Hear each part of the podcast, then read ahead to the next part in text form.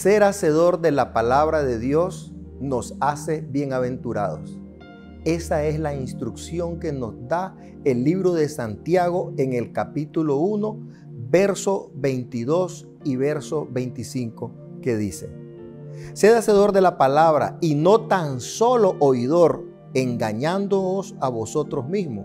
Pero el que mira atentamente en la perfecta ley, la ley de la libertad, y persevera en ella, no siendo oidor olvidadizo, sino hacedor de la obra, este será bienaventurado en lo que hace. Oír la palabra de Dios es bueno, es fundamental, porque la fe viene por el oír y el oír la palabra de Dios. Pero la misma palabra nos enseña que la fe sin obra es muerta. Y aquí en Santiago 1:22 nos está diciendo que debemos de procurar ser más que oidor, hacedor. Cuando nosotros oímos la palabra de Dios, conocemos la voluntad de Dios. Y eso es bueno para nuestra vida. Pero cuando nosotros conocemos la voluntad de Dios y hacemos la voluntad de Dios en nuestra vida, es cuando nos volvemos hacedores. Hacedores de la palabra de Dios es aplicar todo lo que Dios nos habla, lo que Dios nos dice, lo que está establecido en la palabra profética más segura y todo aquello que Dios nos habla a título congregacional o que nos habla a título personal.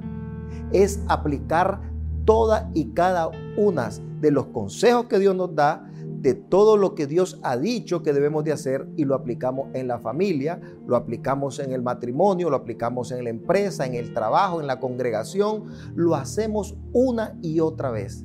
Eso es hacedor de la palabra.